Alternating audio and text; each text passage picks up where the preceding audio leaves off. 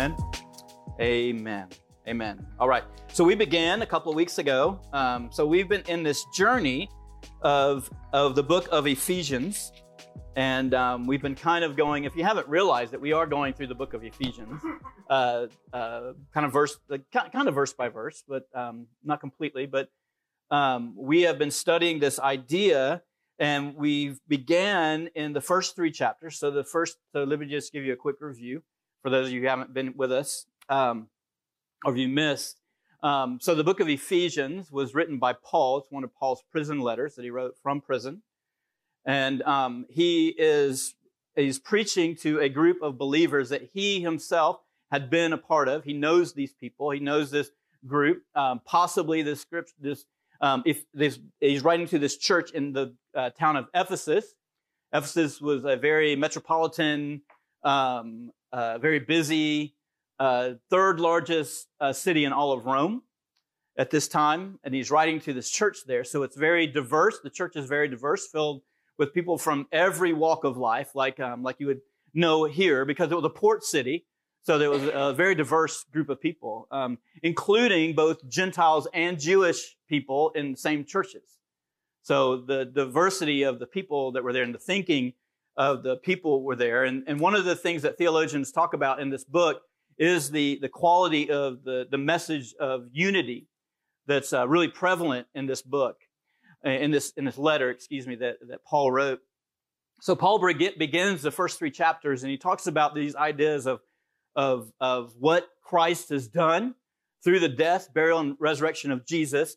He has um, he's caused us, he's caused him to be exalted, the scripture says, in the first three chapters. It talks about that he is seated high above every principality, like, like what we just read, we just sang about.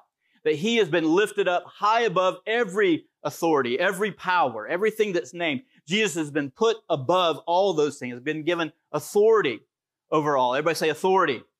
Authority. authority. Um, so he has been given authority over everything because of what, what he's done. He's defeated death, hell, the grave. He's defeated all those things, right? And so now, and then also it has this strain, this twist to it in the third chapter where he says, not only was Jesus raised, but you were raised with him, and you were seated with Christ in heavenly places, right? Um, okay, so one, let me just recall something I heard this weekend. I never really thought of it before, but it, it works into this message. But actually, one of the, um, actually it was Karen Wheaton. She was talking about this idea that, that you know why, um, uh, when, when the Bible says that the devil, if the devil only knew, If the devil only knew, he says, the scripture says, if the devil only knew what he was doing, when he, he said he would have never crucified Jesus. And we think, oh yeah, because Jesus was rose from the dead, he defeated death. But also understand this, that part of that is you were raised with him. If the devil only knew what happened, what was going to happen, because not only was Jesus raised, but now everyone who calls upon the name of Jesus is raised now with him and seated with him in heavenly places, far above all principalities and powers, right? So you and I have this authority, and we did a message, one of my messages in the series has been, take your seat. Take your seat where you belong, right? You don't have to allow all this stuff to control, uh, things of this world and the enemies of this world to control you, right? We picked on some things, like, like you don't have to have, addiction doesn't have to be your story. Like um, uh, depression and anxiety doesn't have to be the final the, the final note of your story. That there is a power greater. And actually, you are seated with him. And so we talked about this idea of resisting. We need to live in this idea of resisting. Because we are in a world at war. Whether whether we know it or not, we are in a world at war. There's there's there's all you got to do is turn on the news and see all the stuff that, that the enemy does all across our all across our nation, all across our world, that the, the harm he brings, the, the destruction he brings, all you have to do. And so we as believers are the light. We are seated with Christ. So we, have, we need to have this position in our own lives of resisting. No, and we always talk about it all the time. Not to me, you don't devil, right? Not to me, not, not to me. Mm-mm. No, no, no, not to me. So, and then, so we switch gears because the book of Ephesians switches gears. And so he uses this word in, um, in Ephesians chapter four. So this is where the, the letter kind of shifts. So all of these things, he says, you've, you've been given all these things. You're seated with Christ. He gives three chapters worth of what you've been given in Christ. And then he uses, for all you English people, he, see, he uses this word, therefore. Therefore. So because of all of these things, Paul says, now therefore, he says, that as, he says, I as the prisoner of the Lord, remember I said this is a prison letter that he's writing. He's writing from prison. Urge you to walk worthy of the calling you've received. So he says then that like you are going to, because of all these things, we are called to walk.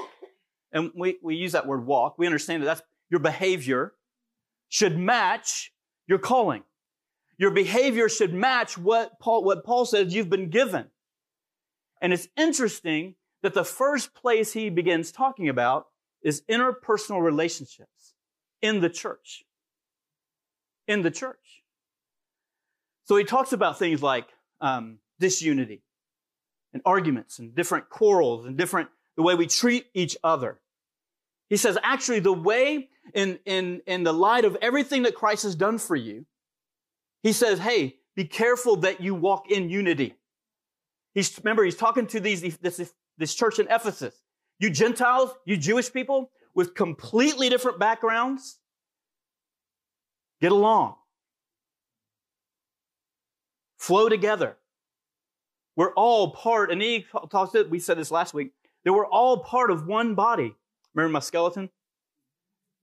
We're all part of one body, fit, connected, together, right? We're supposed, and the idea is that we, even the diverse part of who we are, like in this room, there's diverse backgrounds. There's, there's, there's diverse uh, uh, uh, financial whatever. There's diverse all kind of things.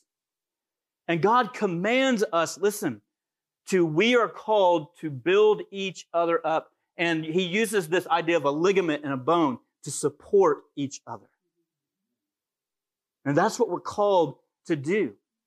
And we made this statement that during COVID, many people were taught that, oh, I don't really have to go to church.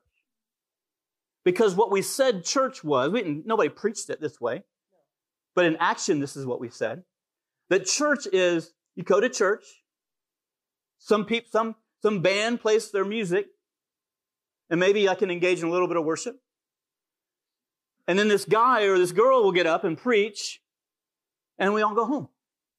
And then we said, that's what church is. That's not what church is. It's a part of what church is. But a major part of this church, this idea, is that we are a body. Supposed to be building each up, building each other up, and encouraging one another, right? So, so we said that. So let's in review. So let's continue in our, um, so I'm going to read, I'm going to put my glasses on. I'm actually going to read from, see, I don't need my glasses because I can make my font as big as I want. So, but I want to read from, so we're actually, if you're following along, I want to start in verse seventeen. It's kind of where we left off, right? Last week, because we talked about like, if you look at verse sixteen, from the whole body is fit and knit together by every supporting ligament, promotes growth for the body, building itself up in love by the proper working of each individual part. Like we all have our individual part. And we said our thing is, so if we're going to be the people that resist, hang on a second, this is not going to work. If we're going to be people that resist, we're going to have to do this not only alone, but we're going to resist together.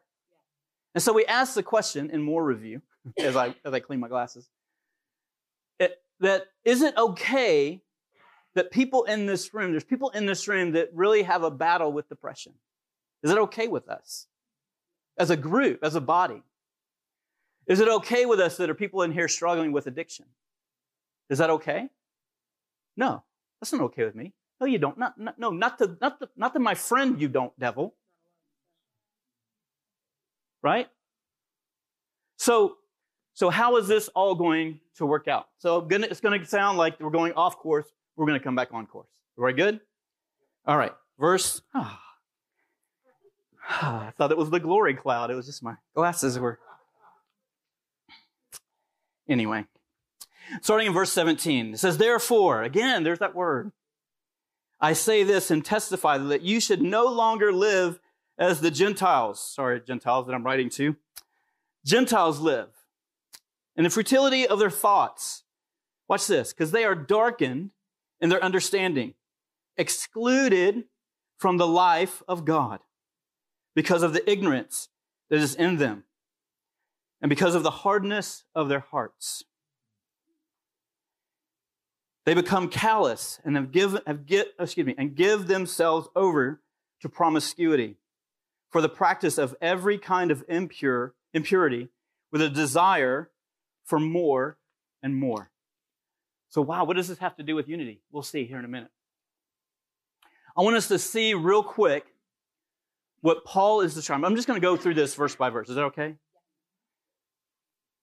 He says, I testify, and he says this. He says, the people, um, oh, yeah, excellent. Go back to verse seventeen. He says, I testify, no longer walk as the Gentiles do. So you should be different. Is the, is the understanding. And the futility of their mind, their useless minds is what that word actually means. In verse eighteen, they are darkened in their understanding. Watch this, watch this. Excluded from the life of God.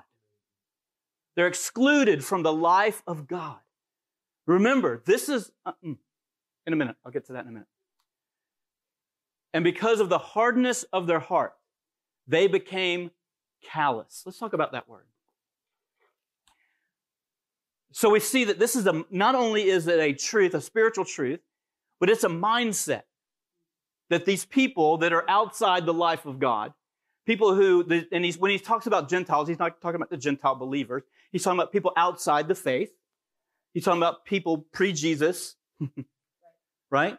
They're talking about people who haven't really walked into the light as now. He's saying, as you have walked in the light, he said, there's people outside of this body of believers, these Christians, that are walking this way. He says, A, they're excluded from the life of God. And he says this, he says, their eyes are darkened. They don't see the way they should see. And then he uses this word, this word promiscuity. So immediately, usually we go to this idea that promiscuity is, is sexual in nature. And that's true. That's true. And especially in this area that he's talking about, Ephesus, which was a, whew, I can't even say in public some of the things that they were doing in the city of Ephesus.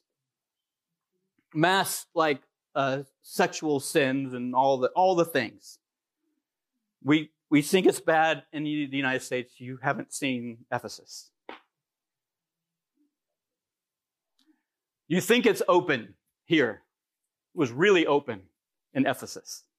Part of their worship to the different gods were sexual in nature and all kind of things.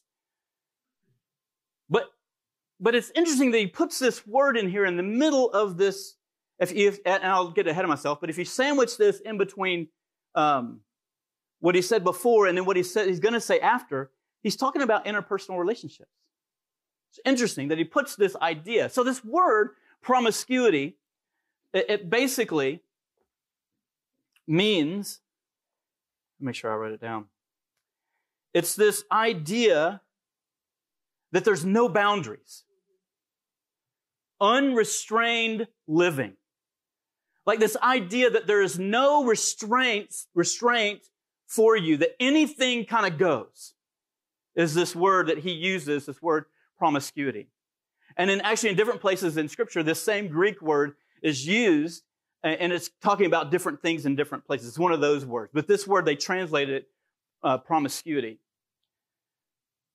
And then he says this, this desire for, the, for this open just desire and whatever unhinged, unrestrained, do whatever I want to do, whatever feels good to me, just do it, right? This idea of whatever just it is, then I'm just going to do it. And, and interesting, isn't it true that we've seen in culture that that, that, that desire for to do whatever is never quenched. There is also, there's always another level. You, you people that are, you know, so I'm fifty something. You, we've seen like the more and more.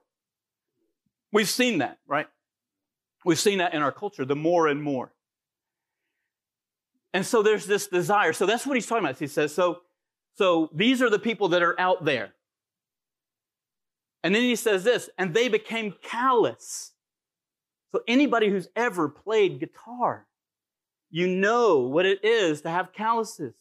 Actually, to play guitar and not play, have calluses is terrible. It hurts. It's painful. But those, those calluses, what they do is they protect, uh, Eric can tell you, the guitar, and Derek can tell you, the guitar players in here can tell you, that you need those calluses because if you don't, those strings are so sharp, they'll, they'll cut you, right? And so it brings, and what those calluses do, watch this, it makes you dull to feeling. Makes you dull to fe- feeling. That I don't feel, um, so let's switch it over into biblical terms. I don't feel the, the, the, and I'm going to use this word, it's not the correct word, but let me use it anyway. It's this idea of this shame or this guilt, maybe that I should feel about doing these things that are ungodly, but I don't feel those things anymore. I just do them and it doesn't matter. Can we say that about our world? That we just, they just, the people outside of Christians, they, they do things with no regard for anything for God. So because of that, they don't care. Like, I don't know why we're trying to convince people that what they're doing is wrong. They don't feel like it's wrong. That's, oh, amen, David, that's true. That, so that's where we're, that's where we're at. That's where they were at. But then he changes it. Stay right there. But verse twenty says this. Go ahead, go there. But that is not how you came to know Christ. twenty-one. Huh. Assuming you heard about him and were taught by him as the truth in Jesus. Then he says this, take off your former way of life, the old self that is corrupted by deceitful desires. Keep going. To be renewed in the spirit of your mind. Go next. And put on the new self, the one created according to God's likeness in righteousness, purity of the truth. Right? So he says, stop right there. So he says, look, he says, those Gentiles do like this. They're calloused. Whatever they want to do, they just do it. Whatever they, um, um, they have no restraint on anything. They just do whatever they feel like. Paul says, don't be like that. Don't be like that. Don't live unrestrained lives. Don't become callous to the word of God, to the instruction of the Lord, because you're supposed to have put off your old way. So some of you are familiar with the guy Dietrich Bonhoeffer. He has a whole teaching that he did. Dietrich Bonhoeffer was a, was a Lutheran who stood up to, um, when all, a lot of the Lutherans, sorry Lutherans if you're in the house, were going with Hitler, he actually stood up against, um, against uh, his own denomination and said, uh, no, that's evil. We're not doing this. And so that was kind of who he was as a German Lutheran, but he coined this phrase and he called it cheap grace. And if I can pick a little bit, it's really a lot of what we experience in the church today. This idea that God has saved me by grace, but I have no responsibility to live out anything that I have, I have said. That I prayed a prayer and this guy promised me that I'd have everlasting life. This guy promised me that I have forgiveness of my sins. But I didn't know I had to put off my old way of living. That I had to live quite differently. But then, it, but maybe you did. Maybe we did. We said, oh yeah, yeah, I got to start living differently. And what that meant was that that some of the songs on my Spotify list, I shouldn't, I should take them off. Maybe, maybe those movies that I always watch, maybe I shouldn't watch those movies anymore. Or, or, or this, maybe I shouldn't cuss anymore. I'm gonna, that's, that's the, and watch this. We've limited it to that. This list of morals to stand up to. Now, are the things on your Spotify playlist you shouldn't be listening to? Probably. Are there things, are there movies that you're watching that you probably shouldn't watch? Probably. But that relegates this idea of what this is what Christianity looks like to that is not biblical. You understand, it is a completely different way of thinking. It's a completely different way of living. So how does that work out? We too can become callous. We too can live unrestrained. We too, what, what Paul is telling him that, hey, look, there's a temptation for you to live unrestrained, and there's a temptation for you to live um, uh, uh, calloused.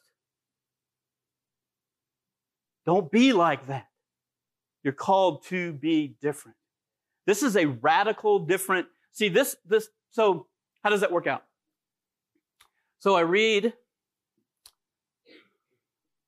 I read the, um, let's say I read the Sermon on the Mount.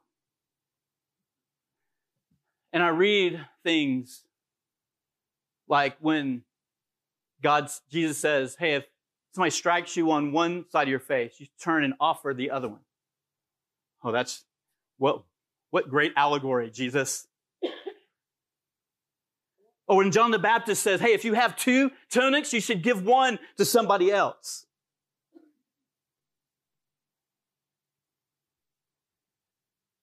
You, you, we're callous to it because we go, oh, that, uh, amen. Amen. That's a really, yeah, that's right. That's a really good idea. I will mentally assent to that. Yes, absolutely. Yes, I am with you. Preach, pastor. Those people, whoever those are, they should live generously and unselfishly. That's right. But we're callous because we don't identify that it's me. It's, it's me. It's me who does the following. Now watch this. Watch. We think Paul switches it. He's not switching the idea. He's still talking about interpersonal relationships. Watch this. Verse, verse twenty-five. Therefore, putting away lying, speaking the truth to each one, to, uh, to his neighbor, because we are members. He's, this, this thought is not different. This thought is the same. Paul didn't just go, oh, I'm going to talk about sexual stuff around here, and now I'm going to talk about this interpersonal. No, he's saying it's the same thing. He's saying how you treat one another. Like this is, it, let me say it later. Actually, I said it this morning. Me and Julie were talking. It's like we say, this, this thing over here is like pornography. And we go, wow, that's bad. That's bad. And we're right. That's, you know, it's bad. It's bad for a lot. Pornography is bad for a lot of reasons. It's bad for what it does to people, not just men. Come on. It's bad what it does to people's minds and the way we view sex and all of those kind of things. But it's also bad that people have to feel like they have to expose their body to be recognized and seen. There's victims to this thing. We look at it and go, wow, that's, that's dangerous. But these interpersonal relationships, we go, man, that's not that big of a deal. They're just as damaging, if not more, to unity in the body. Because we're supposed to each one support one another. Watch this. And it says this, verse twenty-six. Remember, he's still talking about we're members of one body. He's talking to the church. Be angry and do not sin. Verse twenty-six. Do not let the sun go down on your anger. twenty-seven. And do not let the devil have opportunity. twenty-eight. Let the thief no longer steal. Instead, watch this. What's this? Okay, remember callous. Careful of your callousness in this next scripture, because it will want to rise, raise its head up. Therefore, let the thief steal, no longer steal. Instead, do an honest, honest work so they can have great vacations. Mm, I wish he would have said that. With his own hands, so that he has something to share with anyone in need. Like, like, I don't know about you, but like if you're reading your Bible, you need to stop right there and go, oh, God, I'm callous to that. I'm callous to that. Do I really think about others in that light? And I, and I know, I know, I know, I know all the, I know all the pushbacks. I know all the pushbacks. But don't push back so far that this scripture doesn't mean anything.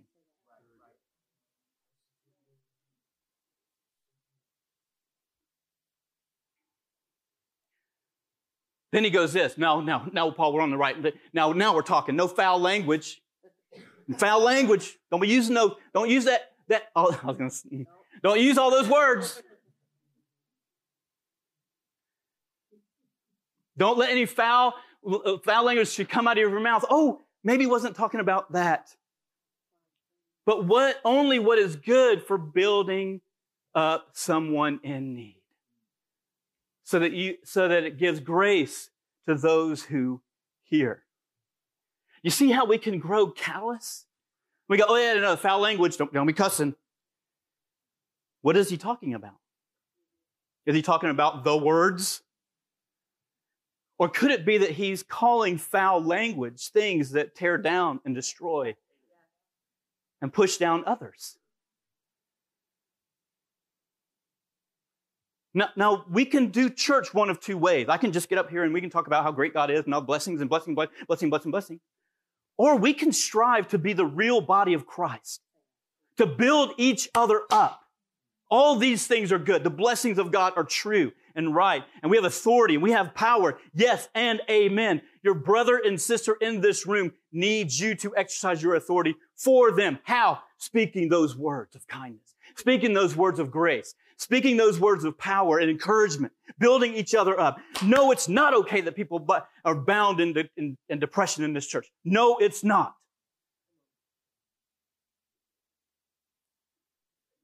And I can't use the excuse that it's not my problem.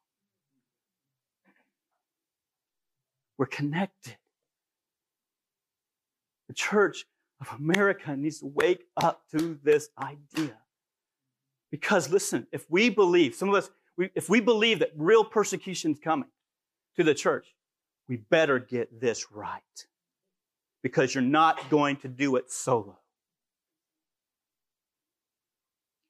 The coming to church, listen to a message, and then going home is not what we're called to be.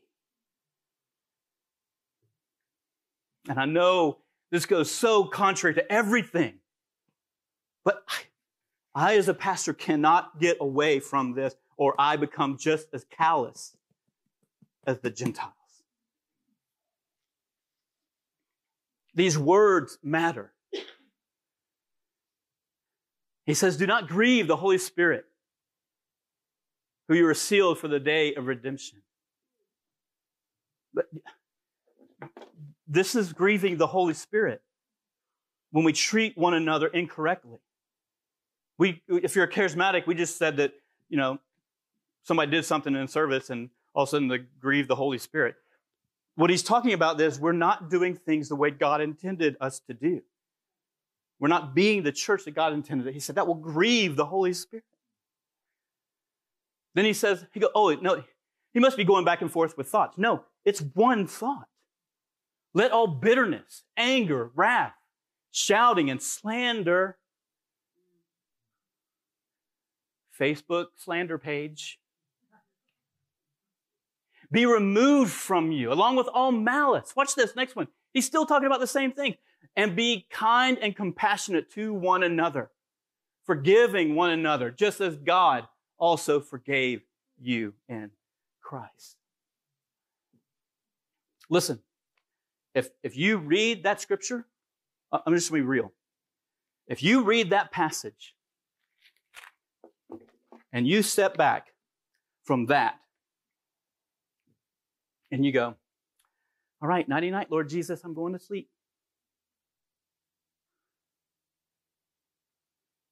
And it doesn't grip you.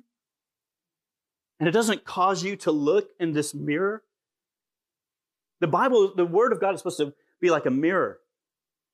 You know, so that when you go to church, you don't have a big, you know, boogie. And you can look, oh yeah, I got a boogie right there. But many of some other churches, not this one, walk around with a bunch of boogies all over. Because we're not looking. We're not asking, God, show me how to be more like you. Yeah, I want to put away all those things that, that, that, that, all those moral lists of things. Yes, yes, all those things. But God, I can't forget how I treat each, we treat each other. The stuff that I'm telling you, we, it's, it's not okay that people come to this church and say, I have a hard time finding friends. That is not okay with me. That is not okay with me. That we haven't built relationships. And it gets real easy in church world. I came from, I came from a church where we're super busy, super busy in ministry, doing everything. Man, we're flying around, doing all the kind of stuff. See, we're, we're, we're winning the lost, you know, raising the dead, blah, blah, blah, blah, blah, doing all, we're doing all the things. And when we, when, when we left, we went, we, we realized that when was the last time we went out to dinner with somebody from our church? When was the last time I had a relationship with somebody that didn't just require doing ministry together, doing stuff together? And I remember when we started this church, I went, oh, no, we can't, not, that can't happen. Not to this church, you don't, devil. Relationships, friendships. So some of you were here last week. Come here, Alyssa.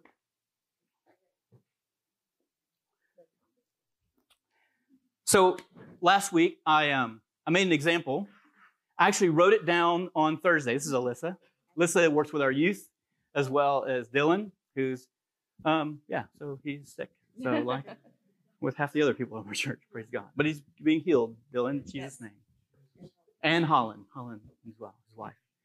And um, and so, but she works all, she works in ministry, she does all the stuff. And so she is a teacher at um, E T Booth up the street. Amen. For teachers, amen? Yes. And um, so, so last week, actually, I was writing my message um, a week from this past Friday or Thursday. And in my message, I wanted to give examples of what encouraging each other looks like. If some of y'all were here, you remember that. And I just remember, I, I just, and I wrote it all down. I thought I could go pull it up my notes. But I wrote it all down, and I wrote things to the, to the things, hey, listen, I just want to appreciate you for being a um, being a school teacher. And I can't even imagine in the world we live in with the, the kids, you know, I'm going to be old and go, the kids these days, you know, the, the you know, the kids, like, no, seriously, we have issues, right? In our, with our kids, our children, the enemy's trying to, you know, doing all this stuff. And I said, but, but you stand like as a light. And I said, I can't imagine like, um, you know, you dealing with the kids and then also with the parents. Like, you know, I just appreciate you so much, right? And I said that in service as an example. So, your turn. So yeah, I if you were sitting next to me, you saw that I got teary-eyed at that because on Friday before last Sunday, I had gotten a really ugly email from a parent that really attacked my character, just kind of ended by saying that I traumatized their daughter. And it it hurt. It really hurt because I, I try very, very hard to support all of my students. To, I try to go above and beyond for them. And so for a parent to feel that strongly about something that I did or I said to their student, it was devastating to me. And I was feeling very defeated about that. Um, but also was just kind of like, I've done my part and I can't really do any more. This parent has their thoughts made up about me and that's not going to, like, I can't change that. Um, at this point.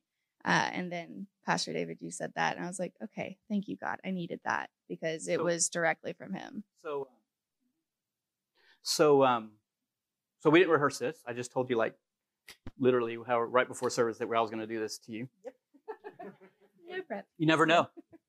Careful what you tell me. So, and um, and so, uh, um, what did that what did that speak to you? Those words. What did that speak to you? Let name all, all the things that I was seen. Yeah. I mean, that was the biggest by, one that like, by God, yeah. that I'm in the middle of this. And literally two days later, he's like, don't worry, I got you. Like, I see you, I'm I'm here for you, and I'm going to take care of it. It's going to be handled. Um, and it did, it got handled. Um, mm-hmm. You know, yeah. I'm not dealing with that situation any longer. And it wasn't even the student's fault. I mean, like the, there were no, there were no hard feelings with the student. It was just this parent did not like me and had yeah. their mind made up about me. Yeah. Um, seeing me through the eyes of an eleven year old, which is not always the truth. Yeah. I love your children. I do, but let's be honest. Yeah. So a simple thing that I did this past Sunday was all I did. Mm-hmm. Uh, listen, and if you were there last Sunday, you should be here Sundays. You never know. But if it was so like, it was so casual. Um, actually, I didn't even read the script. I actually wrote out a script. I didn't even read the script. I just said them. Said words of appreciation. That's really all I did. I said uh, just words of appreciation and, and acknowledge that, you know, and think like, what did I do? I thought about Alyssa. I thought about that she's a school teacher. And in my mind, I understand. I work a little bit with teenagers. I understand the teenager culture and what's going on as far as disrespect for authority and all the, all the things and all the stuff that teachers deal with and um, apathy and parent involvement mm-hmm. and parent protection of all their kids. And and I recognize that, uh, and Tony as well as another school teacher over there and, and Chris back there in the back. We have amazing school teachers in our in our church. And um, uh, so, but I recognize it. That's, that's really all I did. But God used words that I spoke in church, in affirmation, random, was a voice of the Lord into her life that brought encouragement. It built her up. Go back to that scripture um, about the about the foul language. But no foul language should come out of your mouth, but only what is good for building up someone in need. So that it gives grace to the ones who hear. We're not even talking about financial giving. We're talking about just voice, gifts of your voice, of your mouth, of encouragement. And what that did is it turned into God using it to build up, doing exactly what that scripture does. You can have a seat. Give, give Alyssa a hand. See, this is who we're called to be. So many times we put up this like, this super spiritual, I have a word for you, or you're, if you're a charismatic background, I have a word for you, or this or that. that. That's fine. That's all good. We believe that here. But many times it's just a word of encouragement. Like you, you understand when you encourage somebody, you, you don't, you, you can never miss God by encouraging somebody. Speaking words of encouragement. It's always right. It's always good. But why do we hold those things back? We're called to be different. Listen, this thing about living as a Christian isn't just about this moral list of things I should or shouldn't do. It's a complete transformation that looks so wildly different than the world that we stand out and we act different. Like it's not ethereal that some, like the scripture says that, that they'll know you are my disciples, Jesus said, by the way you love one another. You think like people like, like, like how does that look in like normal church? Like they just came in and everybody just held, held their hands up, guys gave a great song, did some worship, heard a guy preach, and then they left and an unbeliever goes, wow, they really love each other. Are you kidding me? Stand in the lobby of some churches. They won't be, um, anyway, the conversations. Hmm. We are supposed to be different. And these scriptures cannot become just things that we just roll off of ourselves. You know, the Bible talks more about interpersonal relationships than the list of things. Read the Sermon on the Mount. Listen, if you read the Sermon on the Mount, and it doesn't drive you to prayer and to self, like inward looking and questioning and saying, God, no. We become callous. I know this is hard, but listen, you know what's great? And then, you know what, this week, we had a, we had a couple in our church. Huge, huge need. This couple, this couple, honestly, are most, the most positive, encouraging people I know.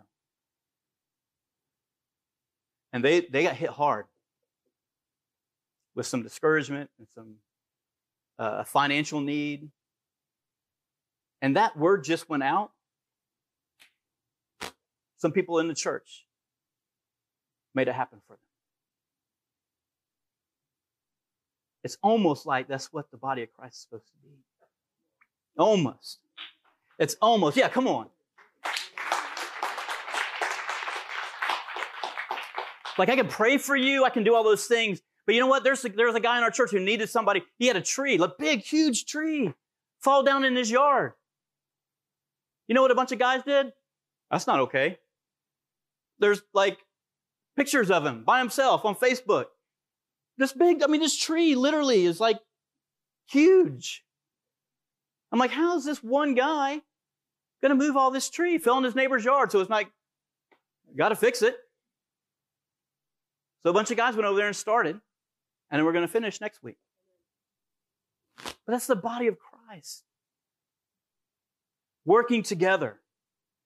And know this, that the enemy would do, would want to do nothing. We experienced so much division in these last two years. I'm not going to get all the way into it, but from political to COVID, to the restrictions, to the, all the other things. And I understand we all have our opinions. I have my own opinions. But it's not, it's not worth the division.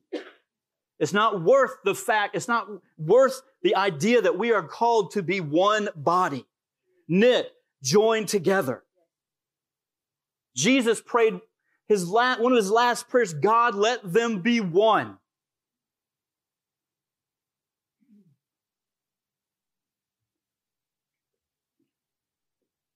You know what's great, though? We're going to do it. This church, we're going to be that light. Because I'm convinced, and I'll probably say this again in the class later, I'm convinced. You may give you some vision for our church. I believe that as this world grows darker, and it is, and it will, we believe, we understand that people, we just read it, people outside the faith that have calluses and they just do whatever they want to do, live however they want to live, accept every kind of lifestyle. They're doing all this stuff. We understand that they are separated from the life of God. And that brings sadness. It brings destruction into their own lives. You see all kind of stuff, like you see the, the, the family unit destroyed. You see all, all the things. There is a wake of brokenness that's coming. Church, hear me. There's a wake of brokenness that's coming.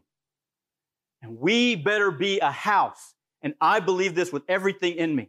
If God will trust us with people, he will bring us more. If God trusts us with people that he can know, if I bring them to Hope Church, I know that Kim, Kim Lang, I was going to use your old name. Kim Langhine is going to go up to that person and love them, care for them, pray for them, encourage them, not just on Sunday, but then on Monday, call them again. Then on the next week, hey, are you coming to church? I want to see you. I want to sit with you in church because I know you're going through some stuff. I want to be here for you. If, if God sees that, who is God going to bring to our church? I don't want another recycled, I mean, mm-hmm. I don't want a church swap all of Cherokee County. I want people who need to encounter God for the real. And God, let this church be that church. God, would you use us to heal the brokenhearted? God, would you use us, God? God, there's people in our world that are broken. They put on a face where everything's okay, but in their own personal life, God, there's trouble and trauma. God, would you use us to be a church that heals? Would you use us, God, to be not just a body that we create. God, use us to be your body, our hands, your hands and feet extended to the people. God, first, as your words declared, first to the people of, of our church. And then to the world. I have a vision of a church. When, when God gave me the word, he, when we talked about the, the name of the church, he said, I want you to create a community of hope where it's no longer that the only person who gives the hope is the person on the stage. We are all givers of hope. We are all people that can encourage and build up one another. And if we don't, if we use our words to tear down and destroy and bring division, the Bible just called it foul language. Not here. We are encouragers. We are people who build one another up. People who allow the gifts of the Holy Ghost to flow out of us into the lives and the love of God to others. And we'll give love and kindness. And then we'll also have, there's times for correction and there's times for uh, instruction and all those things. But we're going to be the body of Christ. We're going to be the church that God's intended us to be. The devil comes to attack the church in different ways.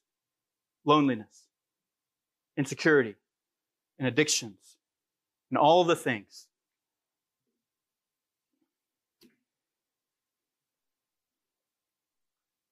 But we are the body of Christ. And let me just push it off of me. I can't do that for even a small church like this. I can't do that for everybody.